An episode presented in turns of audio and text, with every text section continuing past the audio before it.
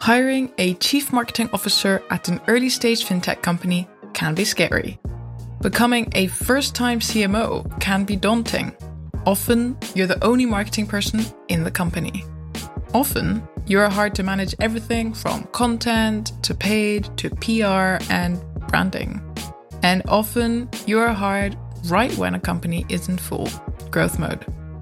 I hear so many questions from fintech founders and even marketers in the fintech industry about CMOs, such as when is the right time to hire a CMO? Where do I find one? And how much should I pay them? And for those who want to become CMOs, how do you know when you're ready? What does a day to day look like?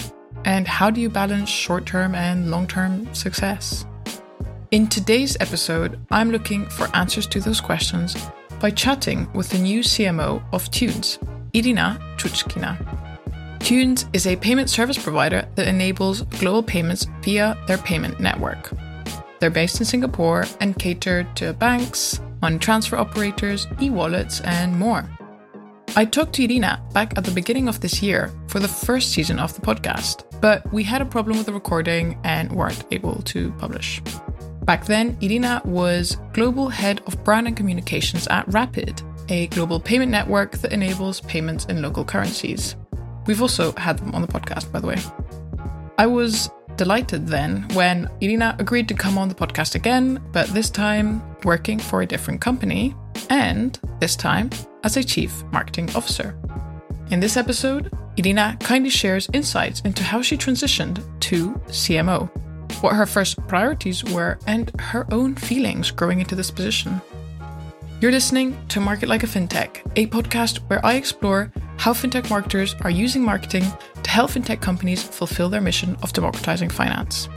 I am your host, Araminta Robertson, partner at the FinTech Marketing Hub. Oh, and before we jump into the episode, I wanted to let you know that we've just launched the FinTech Marketing Slack group.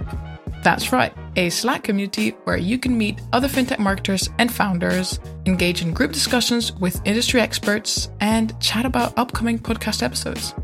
You can join now at fintechmarketinghub.com forward slash Slack. Let's hear from Irina. So, what is the most impactful thing to have happened in your career so far? Oh, it's a great question, Araminta. There were quite a few interesting things that I've done. And I think one of my favorite parts of the experience is launching new products, or I guess as a marketeer, helping supporting the, the whole company to launch new products and to explain them and um, I guess explain the benefit. And I do find it very a very powerful and a very rewarding moment. So I've done it quite a few times. The most recent one was um, when I was at Grab I was part of the Grab organization. So Grab is a Southeast Asian uh, uh, super app. And I joined the team early enough uh, to actually be really heavily involved into some of those decisions about, you know, which direction to take and what what, what to do, uh, how to roll it out, how would the, the, the product vision, the financial vision look like. And I really loved that experience. And you launch in it, it begins typically, you start having a little bit of those almost like droplets and then it becomes a rain and then you, it really is a full blown you know like a typhoon with all of the no not a typhoon but i guess like you, you could feel the, the element that there's something that you can't control anymore. So i think that is uh, one of the most fascinating experiences that probably a marketer can have especially when you work with a very very large region and a very, very large base um, and you give a new tool and you start seeing them use it and it begins with a few transactions and then many transactions and then millions of transactions. That's that's amazing. I can imagine that launching a product is a bit like launching a startup as in like every time you're launching products it's a new entity right? It's almost like a new company. So it's kind of a lot of energy and effort goes into it and then it's incredibly rewarding when it takes off right? That's right. Yeah. You've just done um, a big shift in your career can you tell us a little bit what, what's going on and what was your thinking behind it? Of course, sure. So, first of all, um, my whole career, my my whole pretty much professional life uh, has been in marketing and payments and financial services. So, for me, that next step was probably the you know this crescendo, the big um, uh, step and the, the, the big destination that I was uh, really looking for throughout this past 16 years. So I um, what what basically happened to me is I moved from a, very big payments uh, company called Rapyd, where I was uh, one of the function heads, uh, running global uh, brand PR, communications, and social media. And now I have become a CMO of a probably slightly smaller company, but still a really big and a very exciting company, also operating in a, in a payments a payment space. So from Rapyd, I joined another company called Thunes which is a Singapore-based payment collection as well as payment, well, payment disbursements, payouts company, uh, B2B, obviously. And one of the things that made me make this transition, apart from the career trajectory and career growth, obviously, is um, actually a few things. Um, as a marketeer, you want to join a company that has great stories. You so after spending hours and meeting more than 10 people within within the company, I realized that Thunes has such a strong potential. It has a very strong product. It has beautiful technology. It has absolutely amazing, mind-blowing customers list, but it never had very strong marketing or very, you know, strong attention to marketing. So that's one of the reasons why I was asking you whether you knew Thunes. Nobody knows Thunes. And that's the reason why I joined, because I thought that there is a very uh, interesting and important role for me to play. And I love telling and helping companies telling their stories and helping people tell their stories about their jobs, about what they, you know, what the, their, their professional passions are. So that's um, uh, that's why I ended up being being at Thunes, a CMO at Thunes.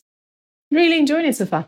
Yeah, well, first of all, big congratulations. That's uh, an exciting step. And I like what you're saying about CMO. A CMO is someone who helps tell stories.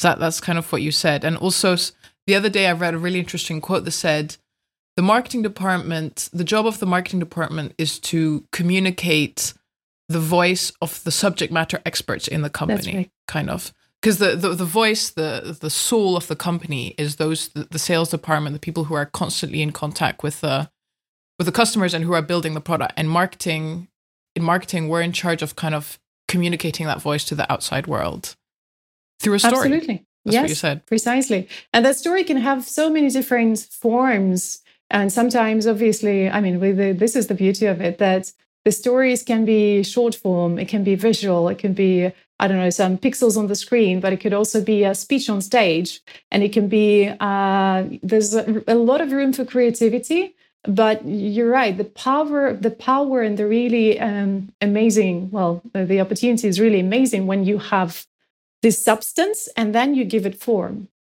Yeah, exactly.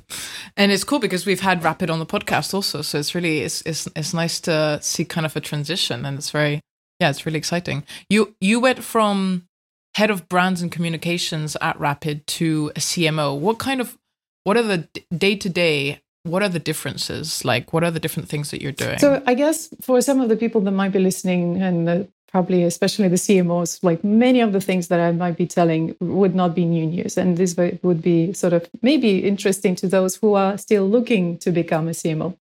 But it's interesting that um, I think I'll break it down into two parts. So, first of all, from just the, the, the daily interactions and the format of your day to day job, it changes. And you are typically, um, what happens to you is that you're not crafting things as much as you used to. You're not building those things. You're reviewing them a lot more. So the large chunk of your job is now reviewing more than creating. So you have to read, well, absorb, react, uh, identify gaps, um, provide opportunities or look for opportunities to create synergies, connect all of the dots, analyze and sort of process and digest information a lot more than anything else. That's probably one of the biggest things that change in your life. You are less doing a little bit less with your hands. You're still involved, but like you're doing less with your hands, you are reacting, and people rea- uh, well expect from you this reaction. So that's the first change, and that was an interesting interesting contrast. The second thing that happens is that, especially when you become a CMO of an already grow, fast growing business, you immediately start to obviously your exposure level it gets much higher. You're starting to be exposed to so many different functions and you know different different departments and their their activities and they start sharing and sharing like sharing documents with you sometimes with context sometimes with a little bit less context. So you have to again you are exposed to many things and you have to try to make sense of all of those different different things. And you also start being pulled into a lot of different directions people are sending you requests they have some expectations they want and obviously they seek support from marketing so basically if i look at it from the you know just the the overall company functions there's product team that obviously needs and has to work with marketing. There's sales, as you mentioned. Uh, there's network team. So in our case, we would have a network team that that is, um, I guess, the, the, the the supply side of the business. There's partnerships. Then there's leadership team, and that leadership team also is looking for, for market. There's HR, and they want to do employer branding, and they want to elevate the um, sort of expose the culture of the company. All of those different pieces and streams that's that becomes all of those people become your sort of customers internal stakeholders so you're being pulled into all of these directions and then what you have to do is um, try it within that sea of priorities and requests try to really stay focused. And that's probably one of the new challenges uh, well i obviously say staying focused is always important in any job but it becomes much harder because you're also starting to like it's, it's the request. How do you prioritize one request over another? How do you find resources to um, and um, to basically execute all of the and address everyone's challenges and concern well know concerns but well yeah well what yeah the demand? How do you find to try to connect the dots and find synergies. And ideally i guess the, the right answer so what, what um, my approach and what i have been trying to do so far is looking for shortcuts and trying to kill multiple birds with one stone. So as much as possible try to find initiatives that would actually be helping multiple objectives will help be helping us to address and achieve multiple objectives uh, at the same time. So and then there is um, i think one more level probably the last thing that is a uh, last complication you have your day to day and you have your urgent and, and still important and your deadlines but you also have to think at least i don't know a few months ahead ideally up to one year ahead. On and especially as marketeers you steer a little bit of that future vision well actually a, a lot of the future vision.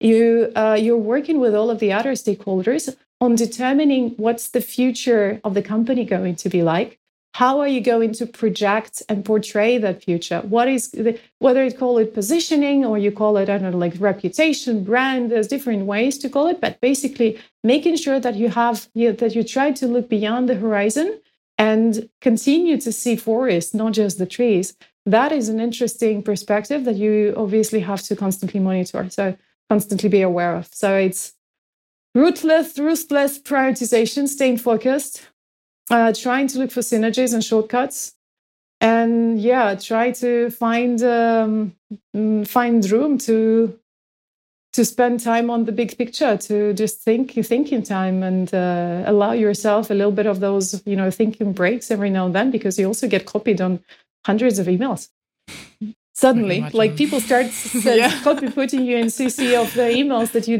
didn't really even think that you, you don't think you can even contribute to that discussion or you should be there but like yeah well yeah. okay it's funny. You're obviously spinning a lot of plates. It's uh it's like a completely new world in a way. And you didn't even mention integrating into a new culture. I mean, that's a huge thing in itself, right? Yes, absolutely. You do you have your own team? You have your own team, right? And now you're kind of managing that team. How how is that going?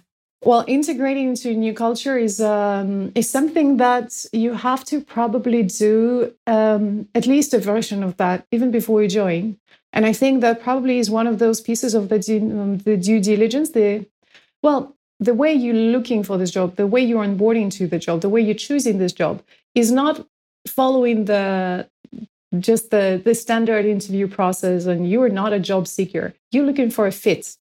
So for me, I think determining and trying to understand that in that culture, uh, well, at least have a good sense of what it is, it was part of my due diligence was was the reason why I actually asked to speak to as many people as I can before we both both sides make the decision. I wasn't looking to find a fast way to to onboard. I was actually trying to spend more time, and I probably easily spoke to like ten people across all the different parts of the organization, including the you know people that typically I wouldn't interact with the most. And I liked what I saw, and I liked what I heard, and I liked the vibe. And I had um, uh, a very, you know, positive of like uh, reaction to that. So I think even that gave me a very good sense of the what the culture was like. So it wasn't really um, you know, a huge surprises in your, your day one and you show up into the in the office and you find yourself in a completely different environment contrasting to any, any of your pre- previous expectations. So I think for me, though, I really had a, this very good pre-onboarding and it was um, it was an enjoyable and pleasant experience because you know what you what you can expect. I think that's a very good tip. Speak to as many people in the company as you can before making the leap, like at least 10. I think that makes well, a lot of I, sense. I don't think everyone would agree with me, but that's just my way. And I think, oh, really? um, like, yeah, I've seen, like, I think on LinkedIn, there was someone was recently having a poll of how many interviews should you have. Like, three was apparently the optimal number. I really, I think it depends. It depends on how big Yeah. they're. But like, I think if you're joining um, a C-suite or if you're taking a, a bet and you're joining an industry that, especially if you're not not as familiar with, or maybe I think you should make your decisions carefully, and you should should yeah you should be a little bit more aware of what you you would be entering. Yeah, for sure. I, I would want to talk to 10 people at least, for sure. you mentioned that you'd been working to, towards this for like 16 years. So this has been kind of on your mind for a long time. I'm just wondering, like, were you, how did you know you were ready? Like, were you maybe a little bit nervous when you first started about this big role? Did you have the so-called imposter syndrome? How are you feeling about like this bigger role? Oh, totally. I still have the imposter syndrome, and I probably will Yeah. continue having it for a little while, um, especially in the first weeks of the, the, the role. Yes, for sure. Mm. How did I know that I was ready? You know what? Um, what happened? I think I started hearing from other people that I was ready. People started calling me. Really? Yeah, so it's um, an interesting thing. Uh, other people started calling me, and I don't know, even like talent acquisition people, someone like CEOs of other companies and founders. They were actually trying to recruit me as their CMO, and I was a, sort of in the beginning a little bit taken aback, Wow. and then I was rejecting a few uh, because they weren't probably just the right fit.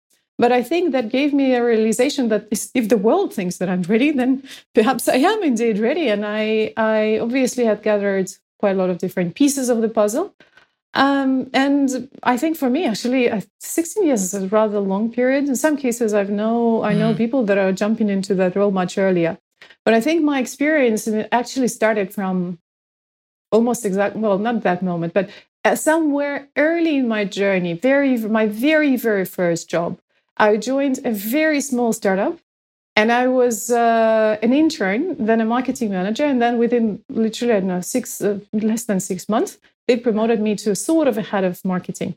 And I immediately almost got a few people, a couple of people to, that were reporting into me. I was like 22 or something. And I remember how clueless and lost and confused I was because I had no one to learn from. I had a little bit of the theoretical knowledge from all of the, you know, the university and other like in books and uh, anything I could read.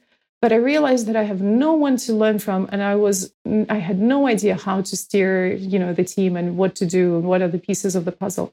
That was probably the main and the first reason how I decided that I want to learn from the best.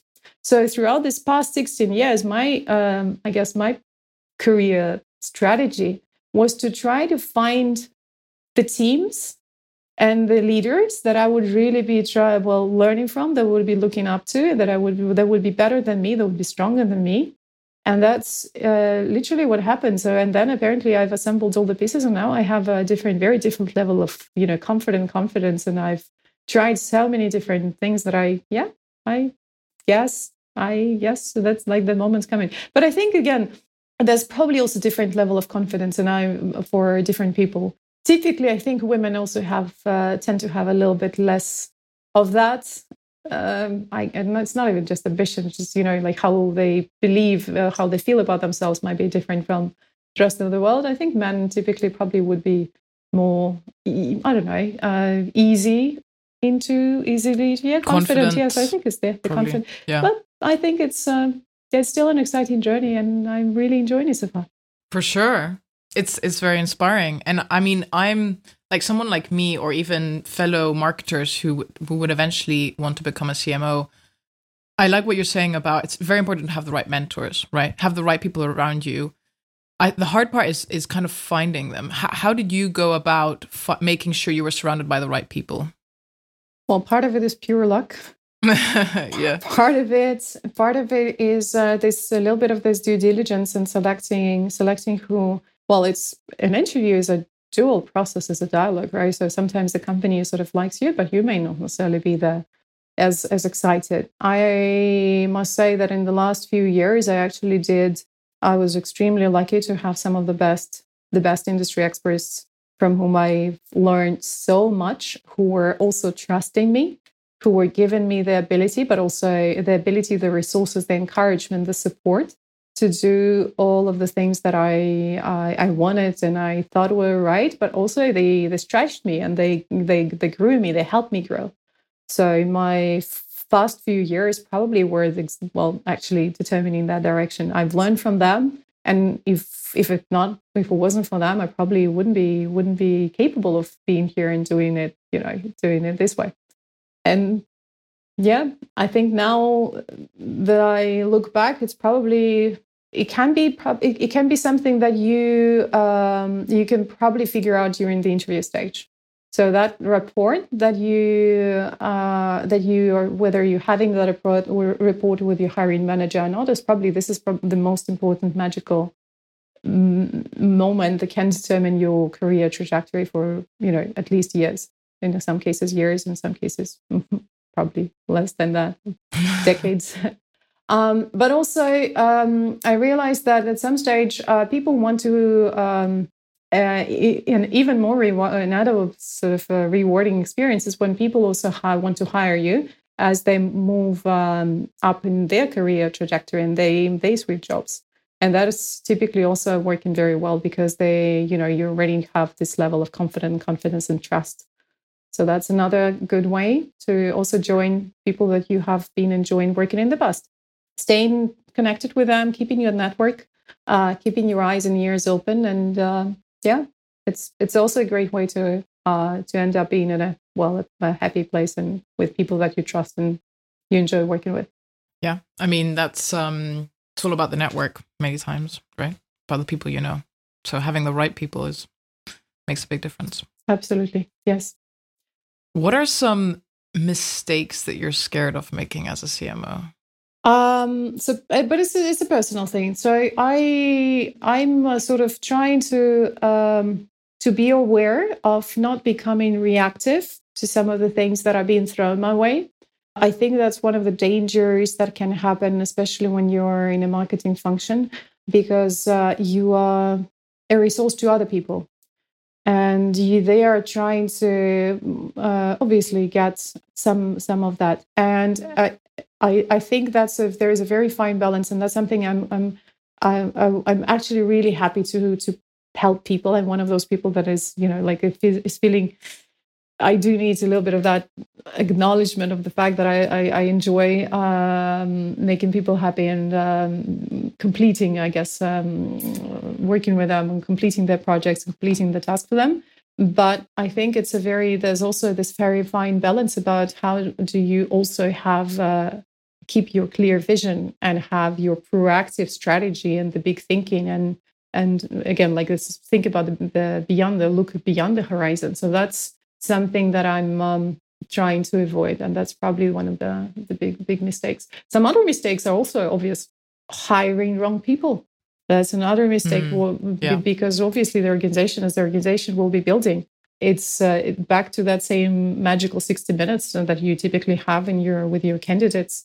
Uh, you have to determine whether the person is that uh, going to bring the company to the next level or in some cases it's just uh, you know there's sweet talkers and the people that project themselves better than they perform so i that, so having a little bit of that uh, how do you build the, the right team? Making sure that the team is also has you're right like culture is a, an extremely important piece of it.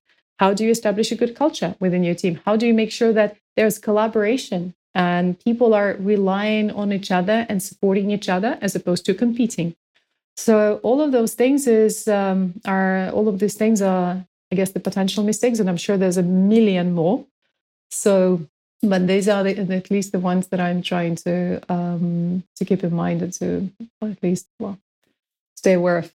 I, I like what you're saying about uh, trying not to be reactive. I think that's something that we can all sometimes fall trap to. Like you just want to put out fires, but actually taking the lead and saying, actually, let's just leave the fires burning for a little bit and focus on, you said, as you said before, the big picture or things that are very important, like the culture and the and hiring the right people. I think the, the fact that you're aware of that is really it's interesting, and I think that's um it's a good indication that you're aware of what to look out for. One of the yes, one of the mistakes that I've seen uh, actually, well, in similar spaces, also people not coming back to pick up things that were sort of half working mm, and fix fix yeah. the um, not the gaps, but basically improve it's it, improve something that was just good enough, not improving something that was just good enough. Like that's um, accepting the mediocre if you if you want. If something is just meh and you just throw it out and you leave it there and you don't fix it and you don't come back to it that's something that i think uh, again it's not just a marketing thing i think it's just for across the the, the any yeah. of the organization if the process is not perfect but it sort of works if the design is not really what you wish it was uh, but you still launch it because it, there's a deadline and like you have something someone's i don't know asking calling or whatever. There's like a campaign that's supposed to start. And how do you make sure that you don't take sometimes uh, some of those compromises that you would be regretting or you would be remembering later in your in your journey and I think all of us have been probably in the situation when we, at least we saw this. We saw this other, I don't know, some other teams and some other people. So I think that's and it's something I'm also uh, trying to avoid as well. Yeah, I mean it's it's a bit of a balance because you don't want to be like, you know, going through every single detail either. Sometimes you know, done is better than perfect, right? But it's also like you don't want to leave, as you said, mediocre. You don't want to make it like uh the the norm right? You want it to be more uh, like the standards to be high. And for that, actually, I do have some sort of a, well, my personal framework of solution, which is in creating really good templates. And by templates, I mean it cannot. I'm not just talking about like whatever visual templates. I'm talking about trying to create uh, a benchmark and then using a framework, whatever it is, but uh, some sort of a, a replicable structure that will help you to uh, because most of our operations are repeatable. Most of the types of things and campaigns and i don't know whether it's a strategy a marketing plan a social media um, i don't know the, the campaign uh, most of those things are coming back to us again. So trying to think about always building on the the things that you've done before that were really well executed. And sometimes it would be things from slightly, you know, not necessarily directly related, but trying to build on the better quality ones as opposed to also sometimes not trying to re- reinvent the wheel and coming, you know, coming up with something completely new. Uh, actually, just building on a, a, something good and trying to improve it. And ideally, you you would want to have templates for all of those different pieces and um, and some previous past experiences that you've gone through. One of the things, and uh, why I guess uh, an example of that, not not from marketing actually. Um, when I was um, in uh, one of the innovation trainings and also sort of um, disruptive thinking, creative thinking trainings, uh, a professor told us about a pretty famous uh, case study about a Spanish restaurant called El Bulli. El Bulli. I think it's now closed. It's it was number one restaurant for really a few years, I believe, three Michelin stars and everything. And it was mind-blowingly, mind-blowingly innovative. Uh, during a dinner, I think the only 50 or 60 people were able to have uh, to be served. Uh, one which it's in Barcelona, it's in Barcelona. Right? It used to be in Barcelona. It's closed, yeah, unfortunately. That's where oh, is it? Okay, so maybe you will be able to tell me that story. I, I do know about it. Yeah, I've never been, but but the case study was based on the fact that it was a, an absolutely amazing next level experience. But the, how mm-hmm. they did it is they only operated half a year for six months, and the remaining six months they were experimenting. and they were collecting every single result of that experiment and the experiment experimentation was happening across the different um, disciplines so there was a cook there would be a sommelier but there were also chemists and like scientists that would come on board to help to determine the new the, the new new menu for the next year and they were very carefully documenting every single failure as well as every single success that they were having. And then basically, what I'm talking about is this replicable structure.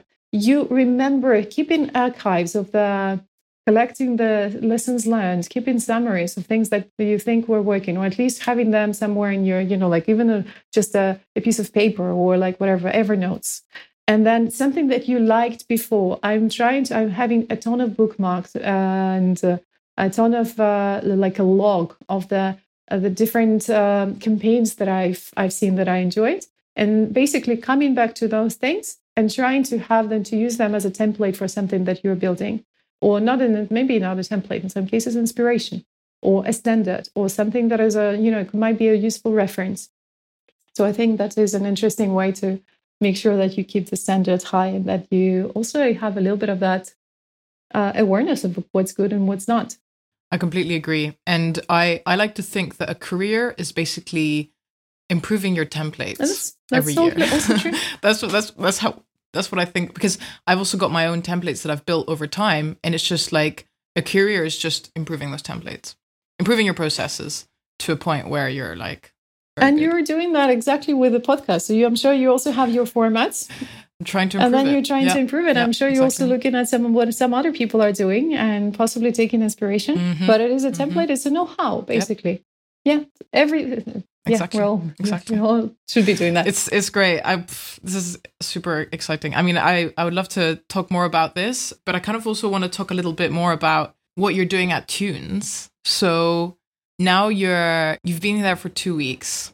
Can you tell us a little bit what your I mean, maybe it's a bit too early at the moment, but kind of what are your plans for the future? What are you going to be focusing on for the next few weeks or even months Sure. Oh my God, yes. So obviously, I'm still in the onboarding stage and onboarding state. However, having said that, at startup, I think that's um, probably the biggest difference between startup and a large uh, enterprise. You're supposed to be productive from day one you're not brought in for mm. like an eight week onboarding experience then when you sit uh, do nothing you're not even allowed to touch things you are actually starting to contribute to all of the discussions you're being looked into the uh, the planning and uh, the reviews again like all of the different project streams and you are supposed to drive things and already um, possibly somehow make small at least small contributions or uh, in some cases big contributions as well I'm definitely, obviously, still picking up uh, so quite a lot of the execution. Um, I've uh, uh, basically what I've done is I'm, when, what I'm trying to do is map up, map out all of the different well key initiatives and key streams. Understand what's happening in each of them. Identify where we have some strengths and some gaps. And the key uh, key streams in the marketing space would be PR, content, social media, events, uh, web, or any sort of digital activity related to the website lead generation, um, infrastructure, uh, analytics, digital marketing technology, all of those uh, marketing automation systems. And the final piece is probably the team. So basically, understanding what happens in each of these seg- seg- well, segments, in each of those spaces, how some of them should be uh, interconnected. Once again, trying to find and see whether we could do any any synergies and whether we could generate fast and quick results by doing small and easy things or maybe big but easy things. I'm trying to i you obviously had my so i'm not sure whether everyone would have it but i did have my 30 60 90 day uh, days plan. Uh, i've uh, it's already changed of course. Whatever you had in mind your expectations uh, the the direction changes after after you join the company but basically i'm so far i'm trying to stick to that to that plan. Interestingly enough and i'm actually quite happy to see that i think i'm moving faster in the 30 60 90 days plan that i was uh, even initially supposed to, well i was expecting from myself. So there's uh, already certain things that i'm starting to drive. But once again it's the same thing about staying focused making sure that you help people to structure their work streams better I'm also a rather structured person. I like to have uh, things uh, more or less like to, to to take chaos and brings a little bit of order into it. Uh, obviously, there's uh, going to be a little bit understanding what the resource gaps are, so the what the hiring needs are. How will I uh, continue to evolve the organization? Uh, which people's which people are required, which uh, which talents and uh, sort of skill sets uh, are needed, and what what are we missing? But also trying to think about like the vendor ecosystem, uh, map out vendor vendor ecosystem because we're I guess in marketing we always rely on all of the different tools and uh, agencies, in some cases freelancers. Um, so having all of those different pieces of the puzzle and seeing if there's any gaps, how do we find and how do we close them? Uh, so yeah, there's. I mean, it's it's probably hard to tell tell exactly what am I going to be doing. I know that I've um, as of now, uh, I'm trying to have like this spreadsheet with multiple tabs for myself that actually coordinates and puts everything um, into uh, hopefully a single picture. I've also another really interesting thing that I well I personally think is uh, is very important for a CMO or any uh, marketing head is having some sort of a fact sheet on the organization. And by fact sheet, basically, it's um, again I come a little bit with the from that perspective of the uh, public communications, PR, media relations. How and what is it that we give to the media, send to the reporters, but also uh, share with every single employee in the company and tell them that these is these are the Thunes facts. These are the things that we can brag about. Go and brag about them wherever you meet or see someone whenever you're speaking at a webinar whenever you're talking to a customer. These are the things that you can go and share go ahead and share. And there's a ton of those. And typically people are probably not even aware of like they might be a little bit uh, having a uh, you know, the exposure to a specific part of the organization, but they may not necessarily have all of them. But it's about, you know, it, it can be about the history about the, of the company. It could be about um, some of the customers that we're having and uh, who we serve. What are the the amazing brands that we're working with? And so from from all of those pieces, literally for me, in my case, uh, I think I ended up. I was hoping to get a one pager, and it ended up being two two page fact sheet. But that's um, an interesting thing that um, I think is important to have. That, that's the core of where we are. It's like a snapshot of our, at least the present present state. So that's um, and then it will become the core foundation of uh, some of your key key, key uh, you know media kits as well as collaterals yes there is some existing collaterals but maybe there's again like you can take something from those fact sheets. It can become your speaking uh, speaking briefs for all of your uh, public speaking engagements. It can become the foundation of your in some cases social media pieces. What do you expose? Which parts of it? Like you take a snippet from that fact sheet one of the data points and it t- talks about the fact that say 95% of transactions i'll plug 95% of transactions on Thunes network are real time and that's actually really powerful. So like and and that's some not something i've seen before. So all of those things and pieces are just consolidated in a very concentrated place.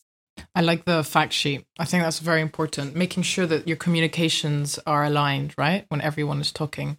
And from what you're telling me it sounds like you, you started with like an audit essentially of what's going on right now. What are the gaps? What are the quick and easy wins? And then kind of like how can we align everyone? That's kind of what you're working on right now. And it's uh yeah, it sounds really fun. It sounds really exciting. I'm I'm asking this because I'm asking from the point of view of um a fintech founder, you know, someone who's just starting a fintech company and they're looking to hire a CMO. And you're on the other side of that. And I'm actually curious, you know, what how can a fintech company help ensure that that transition is smooth when they hire a CMO or even how do they know when they're ready to hire a CMO? Is that something that you know a little bit about? I think CMO is probably not the first uh, or the second hire that you would be making, but it might be in the first 10 for sure. Like maybe person number five or six, or at least the person that would be in charge and leading, uh, leading the marketing part of the organization. And maybe even earlier than that. I must say that, like in, um, so my husband is an entrepreneur and he's a CEO and is really sort of, a, he's still um, in the early stages he's thinking about marketing almost as much as he thinks about fundraising, which is a lot. and he's doing a lot of um, conscious effort into into well thinking about how does he how is he going to explain himself? How is he going to project himself to the world? What does he tell in again like social media? What he, does he put on the website? So i think having uh, someone that would have experience and whose full-time job would be to think about all of those pieces is um, is extremely important for the success of the company I've uh, seen marketing contributing actually really, really strongly to the valuation of the of the brand of the company, and that was one of the lessons learned from again some of the previous a couple of previous startups that I've uh, have worked at. Uh, marketing uh, is um, eventually, yeah, I must say that it's probably one of the like the the core functions. It's like as almost as important as technology and the product that you're that you're building. The next thing is is marketing because it can then influence everything. It, it, can influence your relationship and the dynamic of your conversation with uh, your investors. It can influence your sales, uh, sales and growth uh, because it can well suddenly generate uh, some things. And there are people that are focused on their obviously some some believers in the product-led organizations where organic growth happens because the product is just so good and the need is just so vast but I think that can only work in well to me that, that, that there is uh, it can only work when marketing is also doing their job well enough and I, uh, like no Apple doesn't well has a pretty solid marketing team and they're doing really really good things and they do invest a lot of money and Apple is clearly a product led organization. Yeah, and also I would say that it's just very rare. Like it's it's the exception rather than norm, as in being able to grow a product without marketing. So in general, on average, companies do a lot better with marketing, right? Absolutely, yes. They grow faster. They again, investors are typically again more, much warmer. So when in doubt, just do it. Do marketing. yes, and on your other question about how to help the yeah, the CEO exactly. to bring them to speed, the marketing person up to speed. How can they make it easy and smooth? There's no better way than just spend as much time as you can and speak. Your, your marketing person should be almost like a therapist. They should know ideally everything about your business, including some of wow. the downsides and risks, because at some stage there might be a, like a need for crisis communication. Uh, yet the focus should obviously be so one of the questions that I'm asking every most of well almost every single person I'm meeting with is what are you most proud of what do you think the world needs to know about Thunes that they don't know already? What do you think is the most sort of um, the fact that would surprise everyone? And like I'm hearing so many great responses about that. And I'm just taking notes, and these are really long notes about all of those different, again, like different pieces. And every single person, including people in, you know, in in in, in our world, like I was probably one of the most impressive meetings for me was a meeting with Treasury. Like I never thought a meeting with Treasury would bring me so many insights about how many reasons uh, there are for us to brag about our treasury systems. And it was my like it was an interesting and eye-opening experience. So you never know where would the, these facts come from. They can come from solution architecture architects, from customer care teams, about you know all of the different again facts. It's a fact fact finding um, and building so basically this fact sheet is exactly about some of the things and principles of working with our customers. SLAs that we deliver how fast is that transaction? How easy it is to uh, uh, onboard or integrate someone? How many of those like the spread and the um, of the different payment types and groups and m- models. I guess all of those pieces, the marketeer's main asset, the most precious precious asset. So yeah, it's it's probably that asking part. Asking the right questions, asking the right questions, but also telling. So if you're a CEO and you're well, one of the um, the founders, one of the the C suites, tell your marketeer uh, as many of those things that you would brag to your friends about about the company, or yeah, and I think let them definitely let them know about uh, the things you, you would want everyone to know. It's yeah, probably so far the best the best outcome. But also marketing, sorry, it's like I keep letting other things. I think a marketeer can also be only be productive. One is not just a single team that is executing that um, that bragging, I guess, that whole amplification. I think one of the the secret weapons that I um, discovered, and I'm sure we've all seen all of this, is digital, especially digital marketing, can only be so effective. And it could, yes, it can spread some of those the the facts and the content that you put together. But people, if you turn people and especially senior leaders into those advocates, if you make the if help help them first of all to craft that message, but also make their voice heard and support that. So marketing and um, can help and encourage more people within the company to become more loud. And that's where I think this is the combination of the strong partnership between the, the leadership team, or actually everyone across the organization, and uh, and marketing. And that, that is my primary request to the team so far.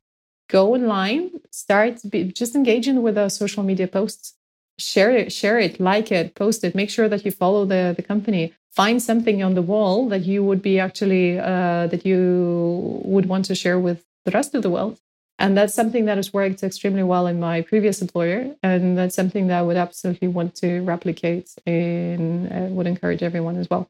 And and suddenly you're not just a team of say five people or you know, 15 people. You're a team of 200 people, 500 people that all work as your ambassadors, brand ambassadors.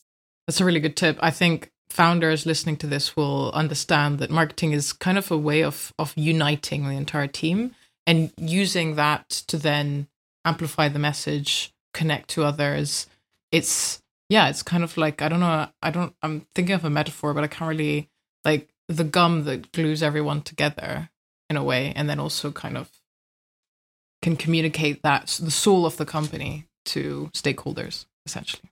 Well, some people, yes, some people need a little bit of that help of, you know, turning their thoughts and some in some cases now turning some of their knowledge and uh, uh, just externalizing it a little bit or maybe uh, putting it together into a, a nice good story. So that's the that's the power of marketeers. But you're right everyone gets excited and people need i think they actually are looking for reasons to again to be proud of their own employer. So if you give them those reasons you give them those tools that's what makes the whole difference. Yep. Well Irina, this has been fascinating. I have one more question for you. You have a, an old linkedin post uh, we've talked about this one before um, where you talk about like four lessons that they don't teach you in, in business school. And i liked what you say that your audience uh, your audience is like children is like kids and at the end of the day we're all like kids and we like just having fun. And you believe that b2b marketing should also echo that. So i'd love to hear how are you going to try and how are you going to make b2b marketing fun and play at uh, Thunes? So first step to that i think and uh, for b2b payments fintechs they definitely need to simplify just the language the mm. the hmm. language that we speak typically is uh, sometimes I know quite complex, and we have all of those different terms. Uh, even I don't know the word word interoperability. How do you really explain it? Like yeah. you know, there's a lot of those types of things. So, and sometimes I think people um, don't think about an, a better way to just uh, to, to to explain a certain thing or a certain technology and I think that would probably be my first step in trying to take some of those um, pieces and concepts and um, and messages and trying to apply a little bit of that simplification lens.